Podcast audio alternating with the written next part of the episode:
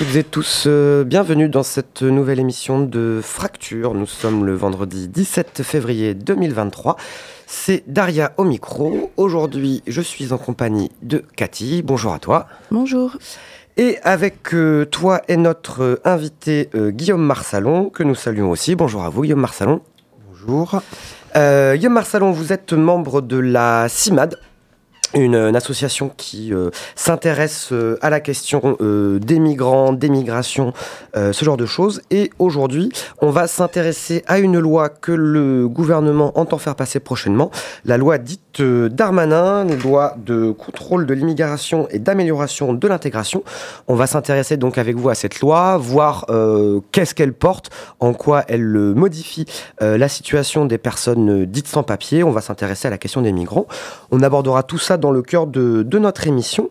Euh, néanmoins, avant le début de, cette, de ce sujet, on va euh, faire quelques brèves.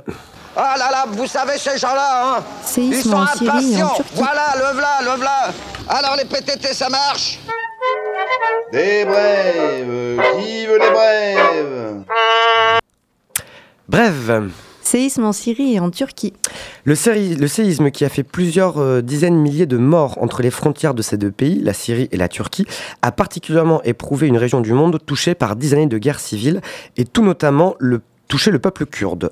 Alors que les pouvoirs de Erdogan et de Bachar el-Assad essayent de limiter l'arrivée des secours et des moyens dans ces secteurs, dans la mesure où ces populations notamment kurdes, euh, sont en opposition au pouvoir, il est souvent bien difficile à ces populations de pouvoir accéder justement euh, aux secours et aux moyens financiers pour se relever de cette catastrophe naturelle. Si vous souhaitez soutenir les populations kurdes, vous pouvez notamment faire un don à l'association Soleil Rouge, association de solidarité kurde, qui euh, récolte de l'argent pour surmonter ce désastre. On vous mettra le lien sur notre page de, de fracture. Brève sur la vidéosurveillance. Un article paru sur le site de la Quadrature du Net du 18 janvier 2023 nous alerte sur le projet de loi olympique à l'occasion des JO 2024 à Paris. Ce projet de loi, sous couvert de sécurisation d'un événement, vise à pérenniser et à généraliser le déploiement de la VSA, vidéosurveillance algorithmique, qui euh, vise à utiliser l'intelligence artificielle pour exploiter les images de vidéosurveillance. Outre le coût faramineux dénoncé dans l'article de ce projet, Restons vigilants face à cette atteinte à nos libertés. Attaque sur les retraites que le patronat paye ce qu'il doit. Le gouvernement, que le patronat ne contredit pas, prétend que l'équilibre financier du système des retraites est menacé. D'où cette soi-disant réforme que le gouvernement met en place. Cependant, ni l'un ni l'autre, ni l'État ni le patronat, ne prennent en compte les exonérations de cotisations patronales dont bénéficie largement le patronat. À titre d'exemple, toutes catégories confondues, entre 2019 et 2022, ces exonérations de cotisations patronales s'élevaient à 278 milliards d'euros, dont 53 milliards pour les seules caisses de retraite. On ne parle pas de quelques euros qui constitueraient de l'argent de poche. Il y a un vrai manque à gagner par ces exonérations de cotisations. Si le patronat paye ce qu'il doit, il y a de fortes chances que le système des retraites soit largement bénéficiaire, ou tout du moins qu'il n'ait pas besoin de faire cette soi-disant réforme. En tout cas, vous trouverez plus d'infos sur l'article très détaillé et très renseigné du site Rapport de Force que nous vous mettrons en lien aussi dans, dans la page de l'émission. Bref, sur la loi anti-squat qui est passée relativement récemment en janvier. La campagne de mobilisation contre la loi Casbarian-Berger s'organise. La loi, dite aussi anti-squat, attaque et réprime le droit des locataires, le droit des occupants de logements vides et des sans-logis. Informez-vous et retrouvez les éléments de la mobilisation sur le site se loger n'est pas un crime.org. Bref, sur l'éducation. Dernière brève de cette émission, si la bataille des retraites bat son plein et que le gouvernement craint une forte mobilisation de la jeunesse qui a déjà commencé à se mobiliser euh, au moins à Poitiers avant les vacances de, universitaire et euh, dont la présence n'a pas été démentie euh, cette semaine dans les manifestations et dans les manifestations précédentes. En tout cas, le gouvernement craint une forte mobilisation de la jeunesse et il a notamment préféré reporter l'application du SNU, Service national universel, qui devait se faire en janvier. Il a préféré en reporter l'application en mars, le SNU étant une espèce de service civil obligatoire pour les lycéens qui nécessite une vive opposition au sein des travailleurs et travailleuses de l'éducation nationale, mais aussi des lycéens. Ce report est une bonne nouvelle. Comme ça, les lycéens et les étudiants auront le temps de se préparer et de se chauffer durant le mouvement des retraites pour être prêts pour bloquer leur lycée et s'opposer à cette nouvelle loi qu'est le SNU au courant mars. Voilà pour les brèves, on va passer à l'agenda local des luttes. Qu'est-ce que tu fais dans le coin? J'attends le matin du grand soir. Mais surtout le grand soir. Agenda des luttes, nous avons retenu quelques dates dans la Vienne et les Deux-Sèvres. On va commencer par le mardi 21 février au soir à la, M3, à la M3Q, euh, maison de quartier des trois quartiers, dans le centre-ville de Poitiers, au bas du plateau. Euh, euh, centre social dans lequel se tiendra une conférence de Hugo Payetta, chercheur sur le fascisme, que nous avons reçu euh, l'année dernière ou il y a deux ans dans une émission sur l'actualité du fascisme. On vous mettra le lien de cette émission euh, dans, notre, dans notre page. Néanmoins, Hugo, Payetta, Hugo Payetta viendra tenir une conférence à l'OM3Q le mardi 21 février sur la thématique de la dimension internationale du fascisme. Deuxième date que nous avons euh, retenue, à savoir celle du vendredi 24 février à Mel dans les Deux-Sèvres, où une réunion euh, publique organisée par le syndicat de la CGT Sud de Sèvres, euh, basée à Mel, organise une discussion sur le syndicalisme et les luttes paysannes, notamment avec le syndicat solidaire 79, mais aussi avec le mouvement Bassine Non Merci, territoire dans lequel les bassines sont fortement implantées et qui mène donc à de euh, fortes luttes euh, face à l'implantation de ces bassines. Cette euh, conférence, ces réunions publiques traitera de ce sujet le 24 février à Mel dans les Deux-Sèvres. Et enfin, la dernière euh, date que nous avons choisie n'est pas vraiment une date, mais plutôt une semaine, puisque la semaine prochaine se tiendra à Poitiers le traditionnel festival Filmer le Travail, qui s'intéresse cette année euh, au travail invisible, à savoir toutes les personnes qui travaillent dans le ménage, particulièrement les femmes de ménage, mais aussi les travailleurs des plateformes, tous ces travailleurs qu'on ne voit pas, mais qui effectuent bel et bien du travail et qui sont objectivement exploités par le capital et le patronat. De nombreuses euh, projections et débats sont prévus cette semaine à Poitiers. Vous trouverez plus d'infos sur le programme de Filmer le travail. C'était tout pour l'agenda des luttes. On va s'écouter un jingle pulsar avant de passer au cœur de notre émission avec Guillaume Marsalon. Pulsar 95.9. Ah ouais vous êtes bien à l'écoute de Fracture pour cette émission du 17 février 2023. Nous sommes en compagnie donc de Guillaume Marsalon. Rebonjour à vous. Bonjour. Euh, avec vous, Guillaume Marsalon, on va s'entretenir sur la question de la loi Darmanin, euh, nouvelle loi sur euh, l'immigration qui va bientôt passer. vous êtes membre de la CIMAD, donc une organisation nationale qui s'intéresse à la question des migrants. On va développer dans ce sujet trois temps. Un premier temps où on va un petit peu s'intéresser à la question donc de votre structure, la CIMAD, mais aussi un petit peu à savoir c'est quoi la variété de ce qu'on appelle les migrants qu'on peut avoir comme profil, euh, puisqu'on va voir que c'est une question qui regroupe des situations extrêmement différentes. Dans un deuxième temps, on s'intéressera vraiment au contenu de la loi, voir ce qu'il prévoit et quelles en sont les, conséquences. Et enfin, dans un troisième temps, on essaiera de s'intéresser aux mobilisations actuelles qui peuvent y avoir localement ou nationalement euh, par rapport à ces questions-là. Euh, donc, Guillaume Marsalon, en tant que délégué centre-ouest de la CIMAD, euh, qu'est-ce que vous pouvez nous dire un petit peu sur la CIMAD, nous présenter cette structure? Alors la CIMAD, ça pourrait être très long et je vais faire court puisque la CIMAD est née en 1939 donc plus de 80 ans, et euh, association donc de dimension nationale avec euh, des déclinaisons euh, locales et régionales, dont une à Poitiers, qui a pour objet la défense des personnes étrangères. et qui, pour ce faire, association militante. Alors, si on peut définir la militance de manière simple, c'est penser, faire et dire, réussir à tenir ces trois trucs-là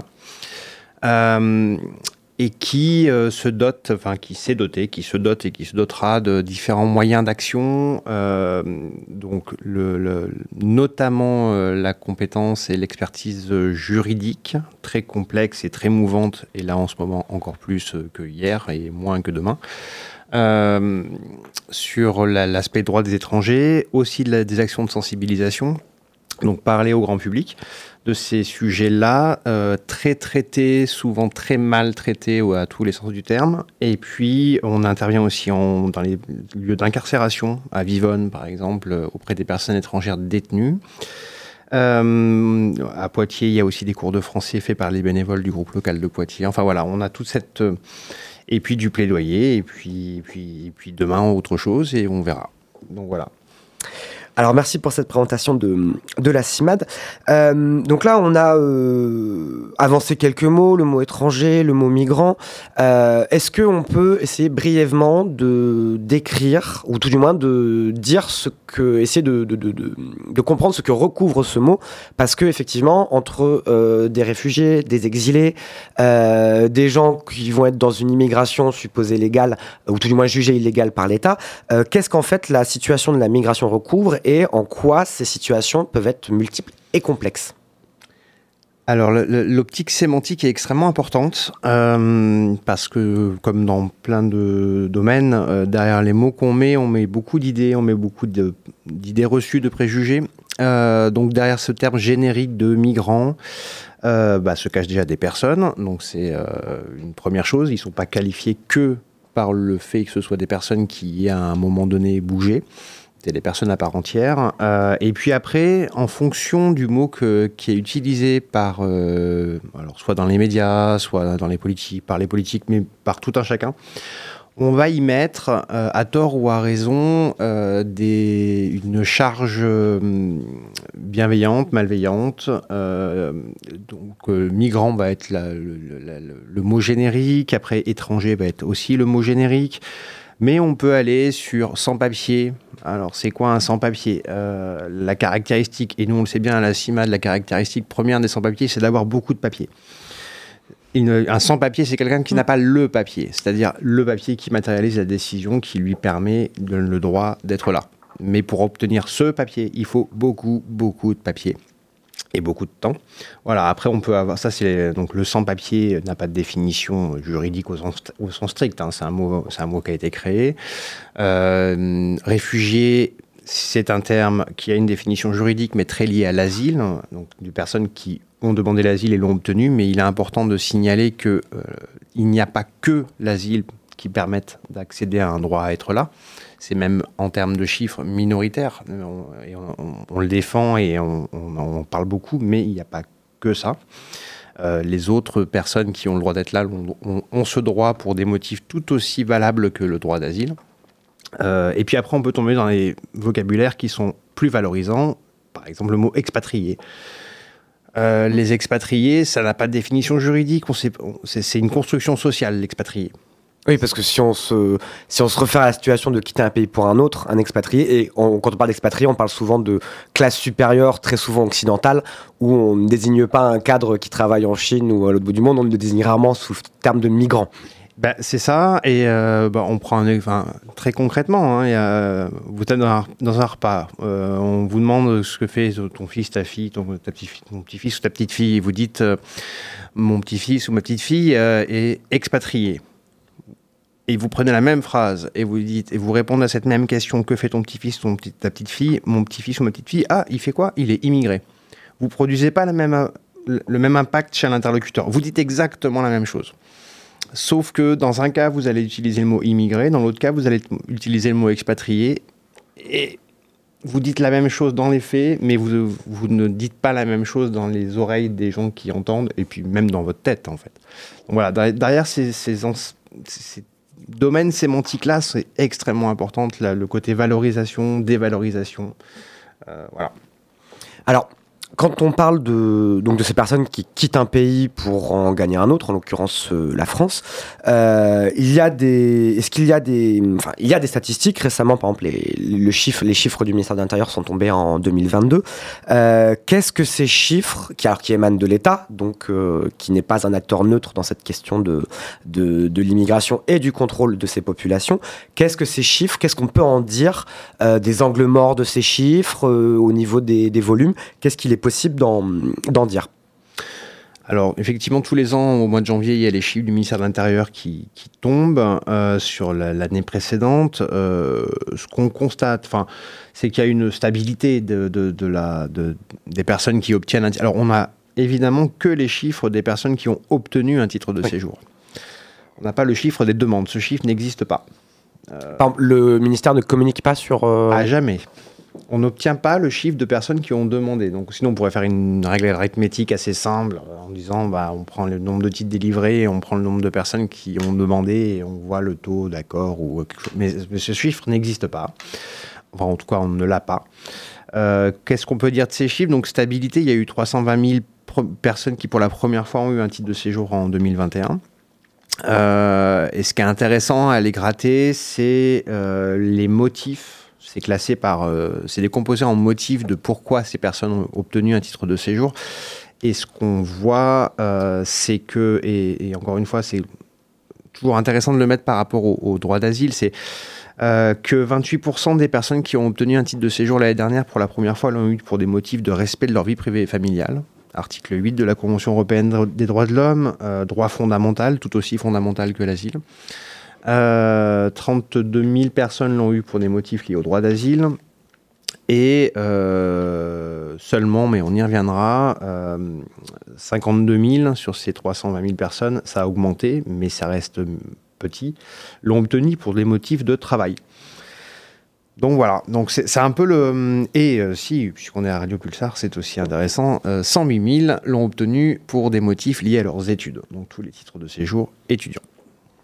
Sachant que récemment, une loi avait durci les conditions d'accès euh, au niveau de, notamment par les frais de, par les frais universitaires, l'augmentation des frais universitaires, je crois, qui avait euh, mis un frein, euh, notamment euh, à la possibilité d'accéder aux études aux personnes euh, non françaises. Oui, tout à fait. C'est une loi qui date d'il y a euh, deux ans, me semble-t-il. Et euh, effectivement, ça, avec augmentation des frais d'inscription, euh, qui est aussi une mesure de, dissuasion euh, des personnes étrangères. Alors en plus, il y a un espèce de discours qui est complètement schizophrénique avec, euh, avec un, discours qui est euh, les étudiants, c'est super, euh, rayonnement de la France, tout ça, tout ça, et, et en même temps euh, une dissuasion massive euh, via les frais d'inscription, via les procédures qui n'en finissent pas et qui sont extrêmement compliquées. Enfin, c'est assez schizophrénique. Alors, avant de passer à notre euh, première pause musicale, moi j'avais une dernière question. Euh, donc là, vous nous avez donné un petit peu les chiffres des personnes qui obtiennent un titre de séjour. Est-ce que vous pouvez un petit peu brièvement nous décrire le parcours? En fait comment est-ce qu'on fait pour obtenir un titre de séjour? Euh, Comment est-ce que ça se passe? Est-ce qu'on a un petit peu des données là-dessus sur la durée d'un parcours pour obtenir un titre de, séjour de travail en France? Alors, j'ai pas de données à, on n'a pas de données là-dessus. Euh, en plus, ça serait une moyenne, ce qui, ce qui n'aurait pas sans Beaucoup de beaucoup sens, de sens. Mais euh, alors, à la CIMAD, on est très, très, très au fait de ces sujets-là, puisqu'on reçoit les personnes qui sont dans cette démarche-là. C'est très, très, très compliqué. Euh, c'est très long. Euh, un point important, et, ça fait écho avec ce qui va se passer dans la Vienne euh, mercredi prochain. On est sur une campagne de contentieux au tribunal, dans les tribunaux administratifs à la CIMAD depuis un moment maintenant, contre le tout dématérialisé. Ce qui renchérit la difficulté au-delà de l'accord ou du refus qui sera fait à la demande de titre, on arrive à une situation depuis maintenant quelques années et qui s'accentue de est-ce la difficulté d'avoir le droit de demander? C'est-à-dire qu'on on- on a remo- ça, a remonté la chaîne. Avant, c'était la, avant et aujourd'hui, c'est toujours la difficulté d'avoir un accord. Ça, c'est une chose. Maintenant, demander est en soi euh, un obstacle avec le tout dématérialisé. Des gens qui, des, plages de rendez-vous qui n'existent pas, de l'accès à Internet qui est très difficile pour euh, certaines personnes. Euh, mais ça, c'est un sujet qui est très intéressant par ailleurs à traiter puisque euh, c'est un sujet qui, touche de plein fouet les personnes étrangères, mais en fait c'est un sujet beaucoup plus large. Euh, le défenseur de la droite s'en était ému, mais pas que pour les personnes étrangères. Les difficultés du tout dématérialisé, on le vit tous et toutes tout le temps. La CAF, euh, enfin c'est un espèce de truc, euh, et, comme souvent euh, avec les personnes étrangères, elles sont aux premières loges. D'ailleurs, la dématéri- dématérialisation touche tout le monde, mais en premier les personnes étrangères. Et en général, quand les personnes étrangères sont touchées par quelque chose, ça remonte la chaîne. Donc, c'est les, les étrangers, les étrangers sont un excellent. La situation des personnes étrangères dans un pays, c'est un excellent thermomètre de savoir de la santé démocratique d'un pays. Si vous voulez savoir comment un pays qui va bien, vous regardez comment il traite ces personnes étrangères. Ça marche toujours. Donc voilà, c'est un. Donc là, euh, bah, mercredi prochain, mercredi matin prochain, il y a l'audience au tribunal administratif de Poitiers on a attaqué la préfecture de la Vienne euh, contre en- la mise en place du tout dématérialisé. Et quelles sont les conséquences pour ces personnes de recevoir euh, d'avoir une rupture de droit au moment d'un renouvellement, de recevoir un refus de titre de séjour Concrètement, ça va se passer comment pour ces personnes? Alors ça, ça- a des impacts énormes puisque s'il y a rupture de droit, il y a rupture de droit au travail avec. Donc les personnes ne peuvent plus bosser. Donc euh, les- une personne qui demande un titre de séjour un renouvellement qui bossait et, qui a un, un trou en fait entre le moment où elle avait son titre où son titre précédent prend fin et où le prochain arrive, euh, bah, elle perd son boulot. Elle perd les, éventuels droits sociaux qu'elle a pu euh, qu'elle a pu avoir, euh, les APL, les choses comme ça, imaginons, euh, les allocations familiales éventuellement. Donc c'est vraiment une, une chute totale dans un trou de non-droit en fait. Elles avaient des droits, elles n'ont plus de droits, elles vont re-avoir des droits, mais entre-temps, il se passe plus rien et, dans l'absolu, elles perdent leur boulot notamment. Est-ce que là, dans le cadre d'une procédure qui n'est pas encore euh, à l'arrêt d'une personne, qui n'a pas reçu de refus, est-ce que cette personne est en situation d'illégalité? Est-ce que le fait d'avoir en- enclenché une procédure de régularisation la sort de son statut euh, illégal qui est euh, mis en place par l'État? Alors théoriquement oui, puisqu'il existe quelque chose, c'est aussi une énorme bataille de- de- depuis longtemps. Euh, quand vous faites une demande de quelque chose à une administration, mais ça marche aussi pour les cartes grises, ça marche pour pas mal de choses. Euh, quand vous faites une demande euh, à une administration, la préfecture, elle doit vous délivrer ce qu'on appelle un récépissé. Ce qui, pour les personnes étrangères qui font une demande de titre, leur permet d'avoir provisoirement le droit d'être là le temps que le fond de leur demande soit étudié et ça aboutira à un oui ou un non. Mais le temps qu'elles euh, qu'elles demandent, elles ont le droit d'être là avec ce document, ce papier, qui est un document très provisoire mais qui est absolument important. Et les pratiques préfectorales font qu'il y a pas mal de personnes qui n'obtiennent pas ce récépissé en toute illégalité. euh, mais qui sortent de la préfecture ayant déposé leur demande de titre de séjour et puis qui ressortent avec rien.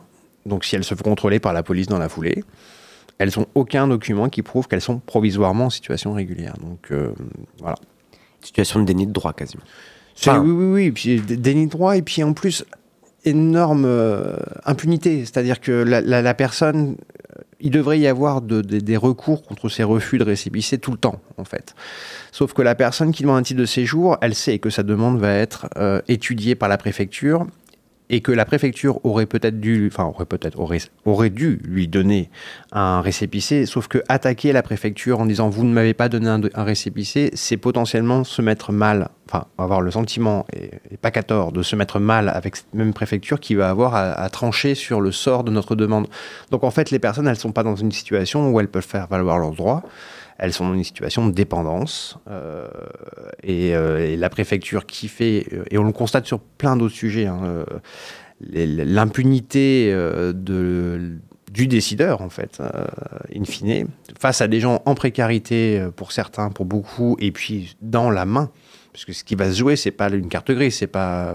si vous demandez une carte grise, si vous, je prends un exemple. Si vous demandez une carte grise, vous avez, vous avez acheté une, une bagnole. Vous demandez une carte grise. La préfecture va vous enregistrer votre demande et vous délivrer un document qui va vous donner le droit de conduire votre voiture le temps que. euh, donc, sauf si vous avez volé la voiture, à la fin, ça va bien se passer, vous aurez une carte grise. Euh, bah, en fait, c'est la même logique. Mais si vous, si vous, si moi, euh, je veux immatriculer ma voiture et que la préfecture ne me donne pas de récépissé, je vais gueuler. D'accord? Mais parce que je suis en situation de gueuler. Moi, je vais pas me faire expulser demain. Donc là, c'est les, différences qui existent entre usagers du service public. Eh bien, on va faire notre euh, première pause musicale après cette petite un petit peu cette euh, description de cette euh, de la situation de, de la migration, comment est-ce que c'est est-ce traité en France. Dans la deuxième partie, après la pause musicale, on abordera le projet de loi, qu'est-ce qu'il contient, et en attendant, on va s'écouter la chanson de Jeff. comment, Cathy déjà? De Jeff Lener, Jeff Lenner. La chanson s'appelle. Les réfugiés. Eh ben, on s'écoute ça. Attends, attends, attends, attends. Faut que je te le dise autrement. Je te le dise autrement. Easy, easy. Je garde la tête haute, fier et seul face au front de mer. J'ai déjà perdu trop de frères et sœurs à la frontière. Je te cause pas du temps naguère, au pays c'est la guerre. Pas celle que j'envoie faire à leur mère pour une paire de Nike Air. Mais qu'est-ce qu'il nous reste à faire en ville à part hein? La pitié s'est pendue avec un fil de barbelé. Traqué depuis Malaga, moi c'est le haraga. Nos regards se sont croisés, tu m'as toisé à la gare. Puis survivre dans les camps, franchement c'est pas signé. On s'accroche à quelle branche lorsque l'on est déraciné? On est peut-être des fous, des fous de demander asile. C'est le pays qui m'accueille, qui a rasé ma ville. Juste un titre de résident, je viens pas faire des meurtres en série. Les psychopathes sont présidents, d'ailleurs ils se heurtent en Syrie. Oh, J'ai pas un sou dans les fouilles, non. Mais le plus insultant, c'est quand on me fout dans la soute en route vers le Soudan. Sous les yeux d'un garde armé, je quitterai Calais la jungle. Sous les yeux d'un camtar, mais si je n'ai pas peur de la douane, même à 6000 bornes de chez WAM, je crains que l'on m'assimile à la part de Jawad. Nos destins restent en sursis, peuple en survie. Y aura très peu d'élus, des millions d'élangues kurdis. Voir le pire avant de voir un parc d'attractions. Puis périr là où couleraient tous vos champions de natation. J'ai déjà rampé doucement, hors de Lampedusa. Je veux décamper souvent, j'ai même tenté douze fois. Oui, on essaie de fuir l'agresseur en ne traînant pas trop. C'est pour ça que vos réseaux de passeurs nous mènent en bateau. Parqués comme des bêtes, mais on est vivants. Marqués. On ne va pas mourir en se livrant. Nous sommes des réfugiés de guerre, pas des migrants. On n'a pas choisi de subir vos regards dénigrants. C'est comme ça, c'est comme ça. C'est comme ça, c'est comme ça. Nous sommes des réfugiés de guerre, pas des migrants. On n'a pas choisi de subir vos regards dénigrants, non.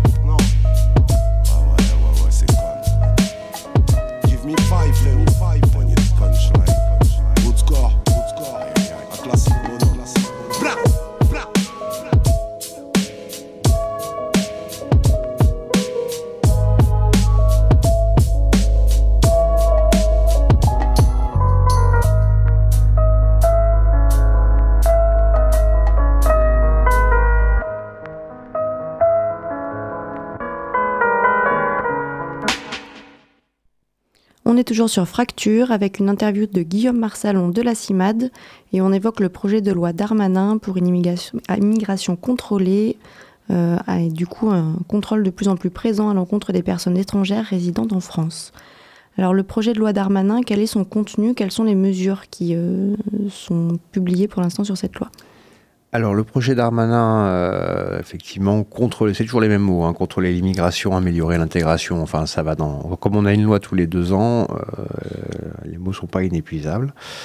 Euh, alors, le contenu, il a été déposé au Conseil des ministres hein, le 1er février dernier. Le contenu, il est dans la veine de ce que l'on pouvait attendre, c'est-à-dire beaucoup de mesures répressives.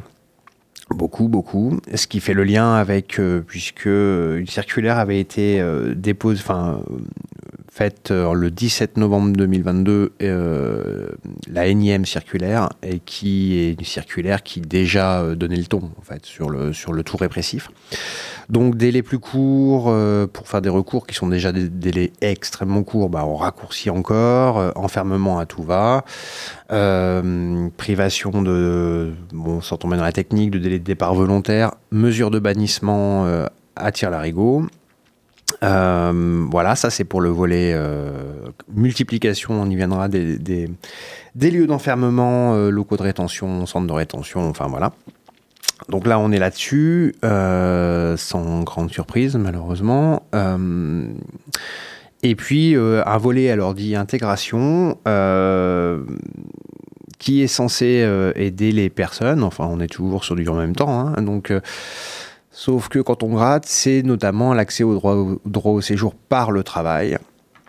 Euh, en tout cas, la version qu'on a aujourd'hui. Euh, petite euh, chose importante, on est sur une lecture accélérée, donc on est sur deux, une lecture Sénat, une lecture Parlement, enfin une lecture Assemblée, et ça commence par le Sénat qui est de la couleur politique de droite et qui va pas l'améliorer, en tout cas dans le sens que nous on voudrait.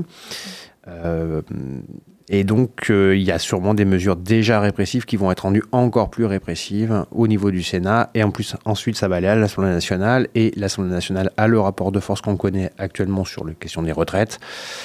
Et donc, il y a un parti qui est plus courtisé que d'autres. Euh, donc voilà, on va être là-dessus. Donc, enfermement et le volet, le volet intégration, c'est censé être un accès facilité pour certains, euh, pour un titre de séjour sur des motifs liés au travail.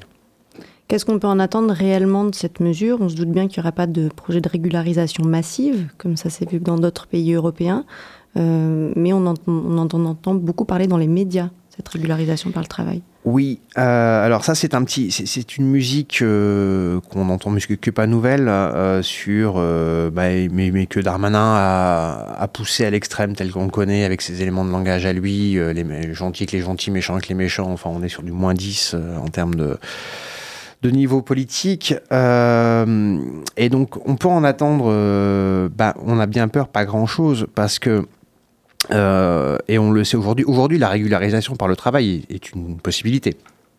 Euh, sauf que, euh, très clairement, c'est extraordinairement compliqué juridiquement très compliqué. C'est ce qu'on appelle de l'admission exceptionnelle, donc tout est dans le titre. Hein. C'est un coup, enfin c'est oui ou c'est non, mais c'est pas pas deux droits.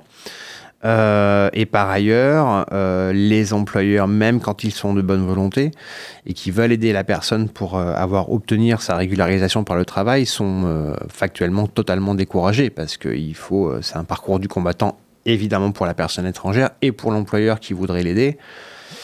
C'est de la dissuasion massive. Est-ce qu'on peut préciser justement le, le parcours, les étapes administratives qui vont être nécessaires pour obtenir l'autorisation de travail et à l'issue le titre de séjour? Alors euh, oui, le, c'est de la régularisation. Euh, c'est pour ça que nous à la semaine on a une grosse campagne sur la régularisation, mais au sens large, pas que sur le travail.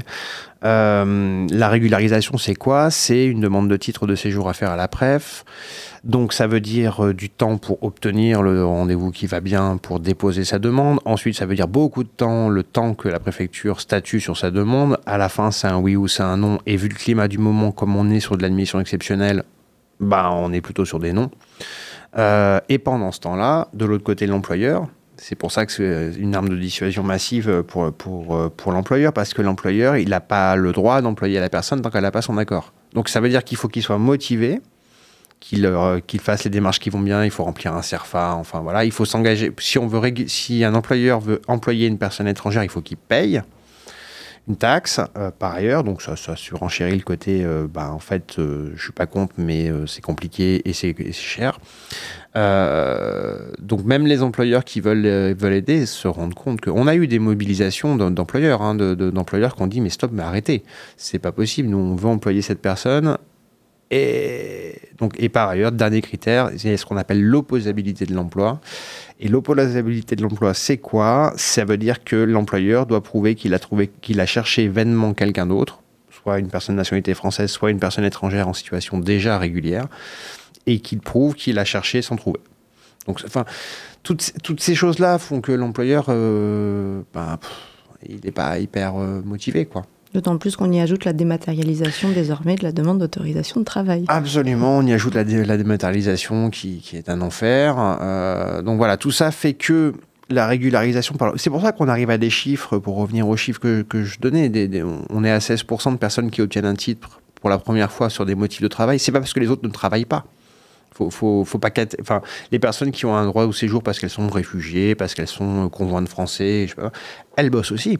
Il faut bien manger à un moment donné. Donc, euh, c'est pour ça qu'on a si peu de personnes qui obtiennent une régularisation par le travail. C'est pas qu'elles travaillent pas, c'est qu'en fait, euh, ben, si elles peuvent passer par une autre voie, c'est mieux. Tout à fait. Pourquoi finalement on entend autant parler du coup dans les médias de cette régularisation par le travail? Pourquoi cette mesure est autant mise en avant? Euh, Est-ce qu'on n'est pas sur de la poudre aux yeux par rapport à tous les aspects sécuritaires qu'on a évoqués? Si, oui, oui, oui, on est, on est clairement.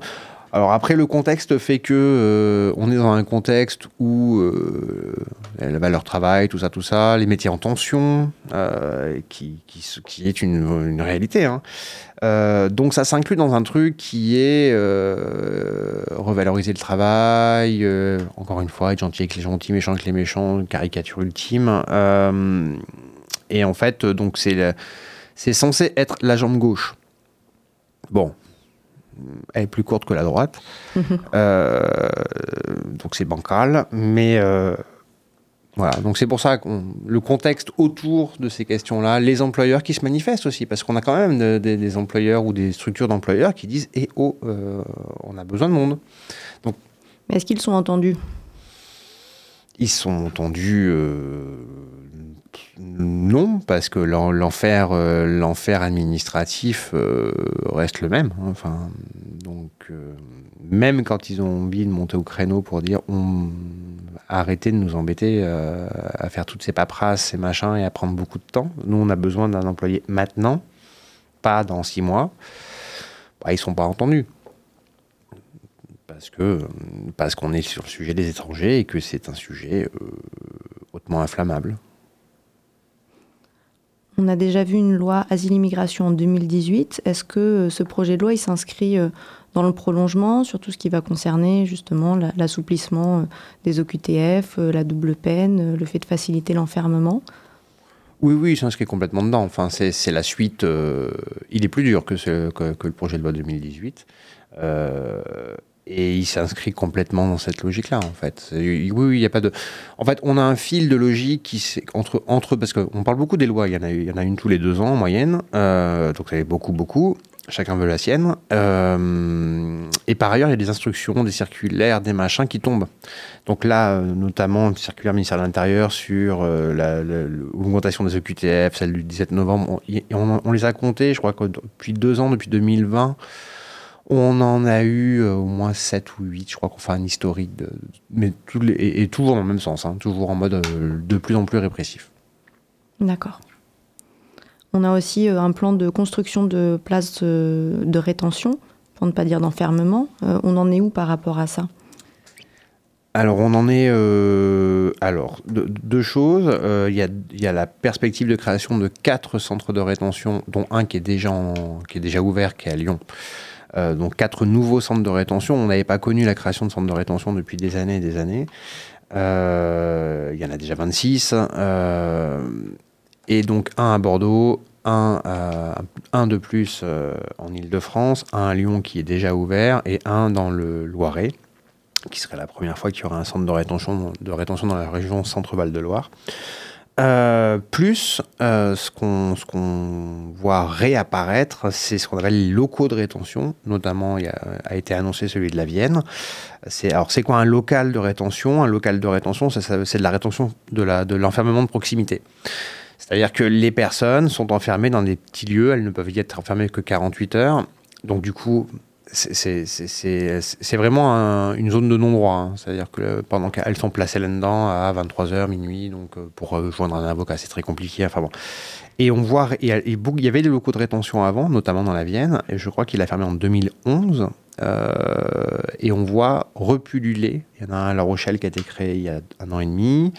il, y a, Saint-Brieuc. Enfin, il y a plein de locaux de rétention qui sont en train de se recréer.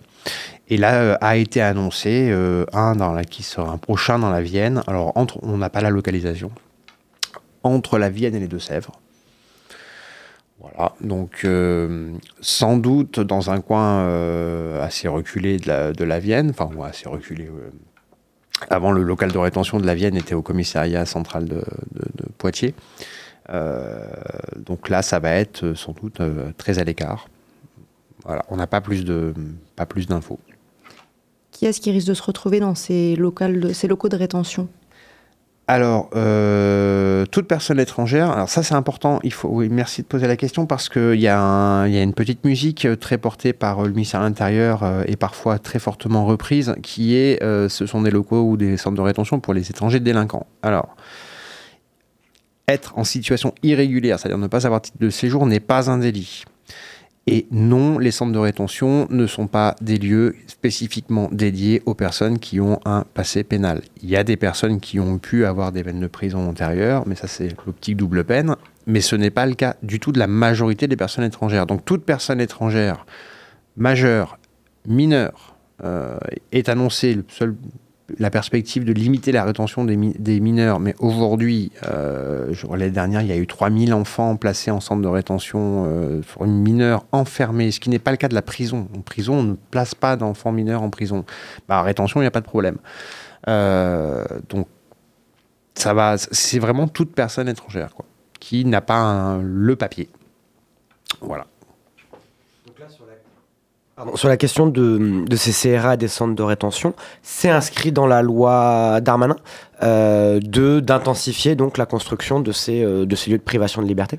C'est inscrit euh, dans l'exposé des motifs. Enfin, il n'y a, pas besoin d'une loi. Enfin, c'est pas, pas un article dans la loi, mais c'est inscrit dans l'exposé des motifs. C'est euh, dans l'instruction du, du, 17 novembre 2022. Et de toute façon, enfin, on le voit, ils sont en cours de construction. Hein. Dans le Loiret, les fondations sont posées. Enfin, il y a tout un, c'est déjà, déjà acté. Mais il n'y a pas besoin d'une loi pour créer plus de centres de rétention.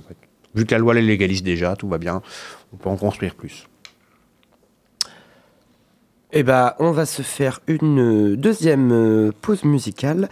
On va donc euh, s'écouter la chanson euh, Forteresse Europe de Asian Dub Foundation, qui parle donc de la Forteresse Europe, à savoir celle qui, qui s'arme et qui s'équipe pour repousser les soi-disant migrants qui sont malheureusement trop bien souvent assimilés pour certains par, par des envahisseurs. Et cette chanson de Asian Dub Foundation, qui a déjà une vingtaine d'années, dénonce cette situation de la construction de l'Europe euh, comme une forteresse euh, infranchissable.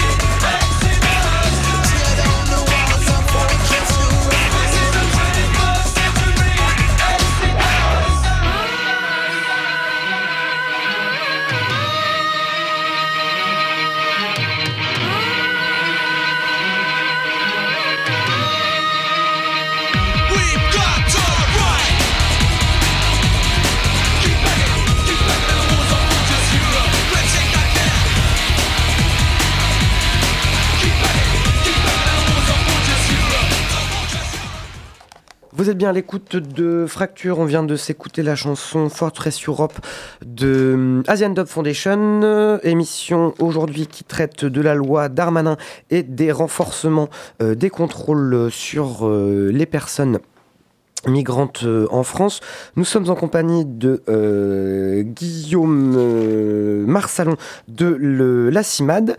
Dans cette dernière partie, on va essayer de s'intéresser un petit peu aux mobilisations qui peuvent émerger localement ou nationalement, ou un petit peu qu'est-ce qui se passe contre, contre ces projets de loi. On va parler de hum, différents hum, éléments. Vous avez parlé de la circulaire de novembre 2022 sur les OQTF. On va vous demander un petit peu de préciser. On va parler aussi des mesures de bannissement.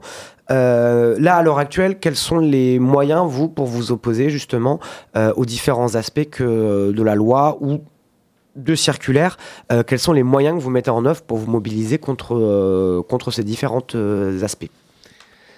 Alors, ils sont différents ordres. Euh, alors, des moyens de ce que je disais sur sensibilisation. Alors, on essaye de. Le groupe de, local CIMAD de Poitiers, par exemple, fait, euh, fait plusieurs reprises des actions de rue euh, sur le marché à Poitiers. Enfin, on essaye aussi de. Je pense à Niort aussi, qui a fait une action de rue pour les présidentielles l'année dernière. Donc, essayer de visibiliser un peu notre parole euh, par des moyens qui soient euh, moins classiques, peut-être parfois qu'un ciné-débat ou. Voilà.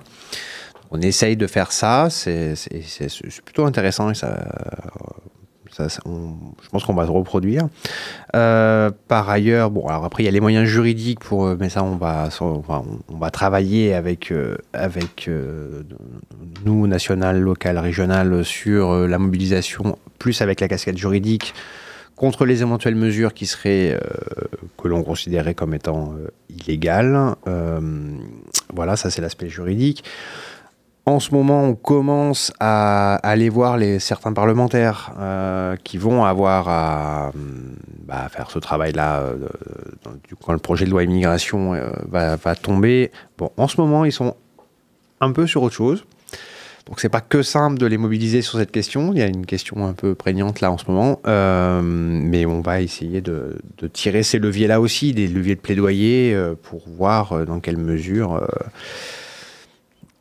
À minima, euh, ils peuvent amoindrir les mesures les plus raides et puis euh, voir, allez, soyons fous, les améliorer vers le bon sens.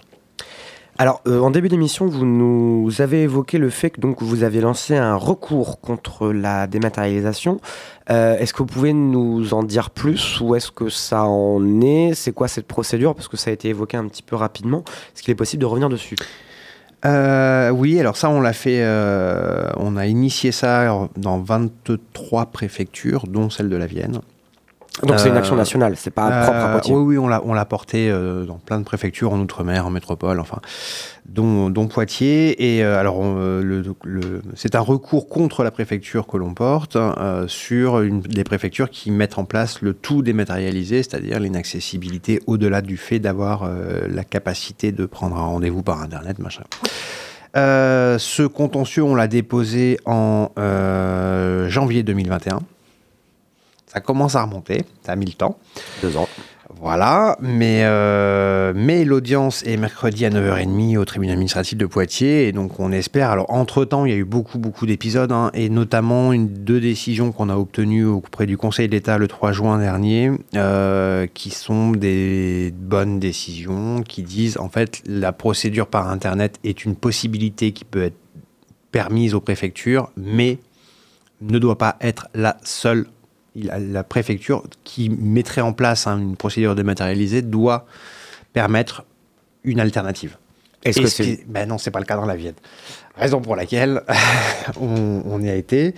Euh, c'est très intéressant comme, euh, comme thématique parce que par ailleurs, les décisions qu'on obtient et qu'on a obtenues du Conseil d'État, certes, c'était sur des situations de personnes étrangères, mais en fait, c'est c'est des décisions qui sont utilisables et très très intéressantes pour tout public qui aurait du, de la difficulté à accéder à Internet. C'est-à-dire que c'est- un contentieux très intéressant parce que c'est un contentieux qui dépasse la question des personnes étrangères. Elles en sont la cible.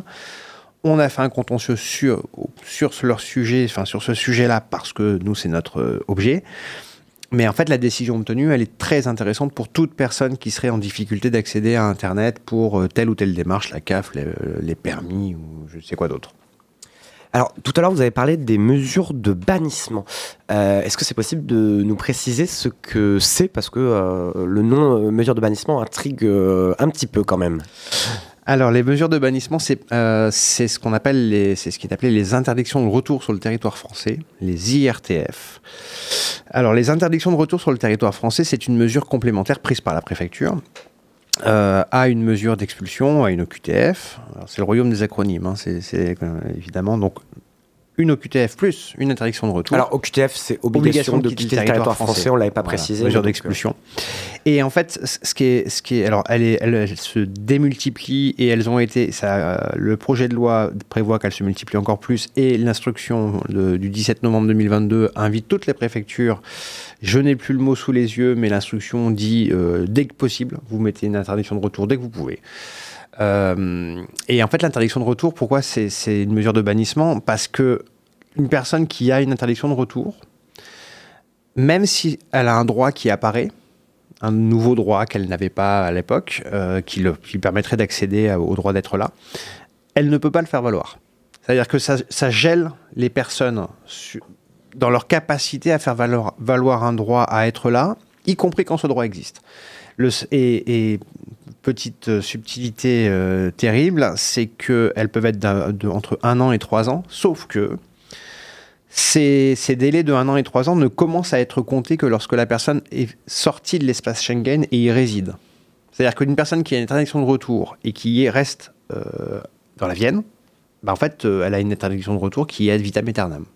Donc c'est pour ça que c'est- les bannis de l'intérieur, en gros. C'est des gens qui sont là, qui seront là demain, dont tout le monde sait qu'ils seront là demain, et y compris la préfecture, mais elle les gèle dans leur capacité à faire valoir un droit. Donc c'est pour ça que c'est euh, ce qu'on appelle une mesure de bannissement, parce que c'est factuellement le cas. Et donc là, hormis une opposition juridique, euh, c'est-à-dire casser la loi, faire casser la loi pour empêcher euh, l'application de cette, circulaire, il n'y a pas beaucoup d'autres recours, j'imagine. Alors juridiquement, euh, nous on va le faire, hein. on le fait euh, systématiquement pour euh, quand il y a des illégalités dans les, textes de loi, on les, attaque.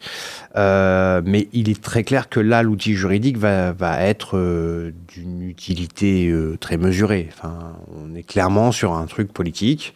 Évidemment, euh, et le rapport de force, il est maintenant en fait, il est, il est dans les mois à venir avec le rapport de force politique euh, pour l'étude, quand lorsque cette loi sera étudiée, lorsqu'elle sera votée ou non. Bon, disons que ou non, mais euh, voilà.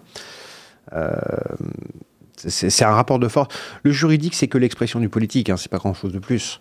Le juridique, c'est pas une science en soi. C'est pas un truc magique, euh, c'est pas, c'est pas de la science dure, c'est pas de la physique ou de la chimie.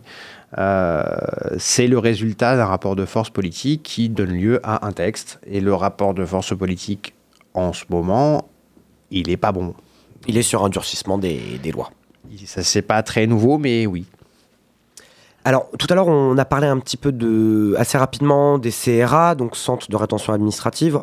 Pour faire simple, ce sont des, en fait, euh, des prisons pour personnes jugées euh, illégales sur, le, sur les territoires français.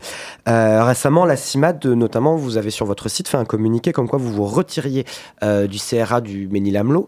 Euh, est-ce qu'il est possible, euh, Ménil-Amelot, donc, qui se trouve en région parisienne, euh, est-ce qu'il est possible de préciser pourquoi est-ce que euh, vous, vous euh, la CIMAD, vous êtes retiré de cette structure euh, qui, donc, de centre de, de CRA, centre dans lequel vous apportiez euh, du droit, euh, du soutien juridique, notamment à ces personnes euh, enfermées. Alors effectivement, on a exercé notre droit de retrait la semaine dernière. Donc pour dire, alors ce sont des, salariés de la CIMAT qui interviennent dans le centre de rétention du Mini-Lamelot, comme à Bordeaux, comme à, comme à Toulouse ou à Rennes. Euh, on l'a exercé parce qu'en fait c'était c'était c'était plus possible. C'est-à-dire que euh, là pour le coup en plus en tant qu'employeur, on était en il y avait un risque énorme pour pour les pour les c'est c'est l'essence même du droit de retrait d'ailleurs, c'est qu'à un moment le- C'est la sécurité du salarié qui est en jeu. ah bah là pour le coup on est sur un on est sur un niveau de tension, les centres de rétention sont pleins. Il y a un niveau de tension énorme. Il y a des personnes qui sont euh, dans les centres de rétention, mais qui sont dans une situation sanitaire terrible. Euh, on a, on a euh, une dame euh, là qui est incontinente. on a, on a des familles. On a des personnes avec des troubles psy. Enfin, il y, a- un niveau de tension. La police dans les centres de rétention qui, lorsqu'il y a tension, réprime, mais réprime très très fort avec de l'isolement, avec ça ne fait qu'accroître la tension, ça la calme pendant 5 minutes et puis après derrière ça repart. Donc la, la tension terrible qui existait déjà, mais qui est accrue par les pratiques du tout enfermement et qui s'accroissent, euh, là nous fait dire que stop. Enfin, en tout cas pour l'instant, on a exercé le droit de retrait, ça devient dangereux pour euh, d'y être en fait. Euh, et, juste sur la, je fais un tout petit point sur la rétention. Alors la détention et la rétention, quelle articulation Alors il y, a les il y a les détenus, donc dans les prisons. Donc, lorsque vous avez justement là pour le coup, il y a un délit pénal, donc le juge vous condamne à, de la détention en prison. La rétention, vous n'êtes pas détenu, vous êtes retenu. Euh, encore une fois, c'est un, ce sont des centres où, les personnes sont enfermées sur base de décisions administratives. Sans jugement, donc. Sans jugement. Le jugement, éventuellement, euh, le recours intervient derrière, mais c'est quand même un, truc très très fort. Euh, c'est-à-dire que l'administration, s'arroge le droit de vous enfermer, ce qui n'est normalement pas de sa capacité. On est sur un droit dérogatoire où l'administration préfectorale dit vous, je vous enferme. Normalement, ce n'est pas en son pouvoir. Donc, voilà, c'est de la mesure, euh, c'est de l'enfermement administratif. Hein. Ça a une longue histoire, l'enfermement administratif euh, en France euh, et ailleurs. On peut penser notamment à Denis Péchanski qui avait écrit enfin, des ouvrages. Il y a eu des camps d'internement dans la France, dans toute la France et notamment dans la Vienne on pourra mettre quelques références effectivement sur la question.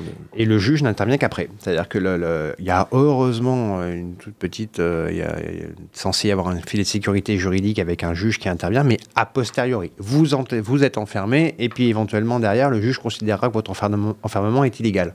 Il y a un truc qui, qui disjoncte là. Alors on arrive dans les dernières minutes de notre, de notre émission. Euh, est-ce que euh, Guillaume Marsalon de la CIMAD, est-ce que vous pouvez nous dire un petit peu si là vous avez des dates de mobilisation sur le court ou moyen terme? Qu'est-ce qui est prévu prochainement sur, euh, sur ces questions-là? Alors la loi Darmanin ou de manière plus large sur la question des migrants et des migrations dans la Vienne. Enfin en France, mais dans la Vienne puisqu'on est à Poitiers sur les, mobilisations euh, prochaines Alors, j'ai pas de date particulière pour une raison simple, c'est qu'on va se voir en Interasso la semaine prochaine. Donc, je vais pas, vous annoncer euh, une date euh, ou des dates. au niveau national, il y a de l'Interasso aussi. il y a la recréation d'un collectif qui s'appelle Lucige, Uni contre une immigration jetable, qui était un collectif qui datait de Sarkozy à l'époque, qui s'est pour l'occasion de reformer. Voilà, il y a, des, il y a, les états généraux d'immigration, il, il, y a des, il y a des envies évidemment, euh, de se mobiliser. La conjonction avec les mobilisations qu'on connaît actuellement sur les retraites, c'est pas que simple à gérer parce que quand vous avez une manif, et c'est très très bien, avec 15 000 personnes dans la rue, la manif pour les droits des personnes étrangères qui va réunir, je ne vais pas donner de chiffres, mais 100 euh, personnes, il y a un moment, le contraste peut être aussi un peu contre-productif. Donc il faut, voilà, faut qu'on articule tout ça. Et il faut qu'on voit le timing entre euh, le Sénat, enfin le passage au Sénat, des dates clés, un peu, passage au Sénat, passage à l'Assemblée nationale, enfin, voir un peu comment ça peut s'articuler. Mais oui, il y aura des mobilisations, forcément. Eh bien, en tout cas, nous, on vous invite à aller voir le site de la CIMAD si vous voulez plus, euh, plus d'informations. On va donner aussi quelques références, euh, de, notamment sur la question de l'enfermement euh, et de la rétention administrative, notamment sur le site et le journal de l'Envolée, revue anticarcérale. Vous trouverez un certain nombre de témoignages, de commentaires de personnes incarcérées. On se permet aussi de citer le site Abal et CRA qui est dans une complètement autre approche, euh, notamment par rapport à la CIMAD, mais qui a le mérite de euh, faire de la communication et de la diffusion justement sur ce qui se passe dans les CRA, euh, dans les CRA où il y a très très peu d'informations, comme vous l'avez laissé entendre, notamment via le degré de répression qui s'y qui s'y opère. Euh, on citera aussi localement les associations, notamment D'ailleurs nous sommes d'ici. Le collectif, oui. Le collectif D'ailleurs nous sommes d'ici, qui est un acteur important euh, sur ces, euh, sur ces questions-là.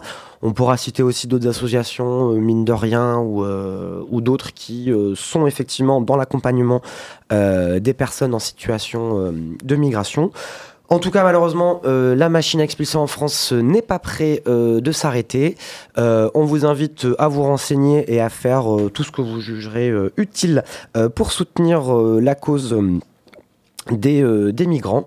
en tout cas, on vous remercie pour votre attention. Merci à vous, Guillaume, pour votre participation. Merci à vous. Cathy, merci à toi d'avoir préparé l'émission. pour notre part, on se retrouve prochainement, dans 15 jours, pour une nouvelle émission. Merci, au revoir. Au revoir. Fracture, c'est fini pour aujourd'hui. On se retrouve vendredi prochain de 18h à 19h sur Pulsar 95.9. Pour nous suivre et nous réécouter, c'est sur le site de Pulsar à la rubrique Fracture ou sur notre blog fracture.noblogs.org et pour nous contacter, c'est sur l'adresse mail suivante fracture au pluriel avec un s donc autistiki.org a u t i s t i c i.org. À bientôt.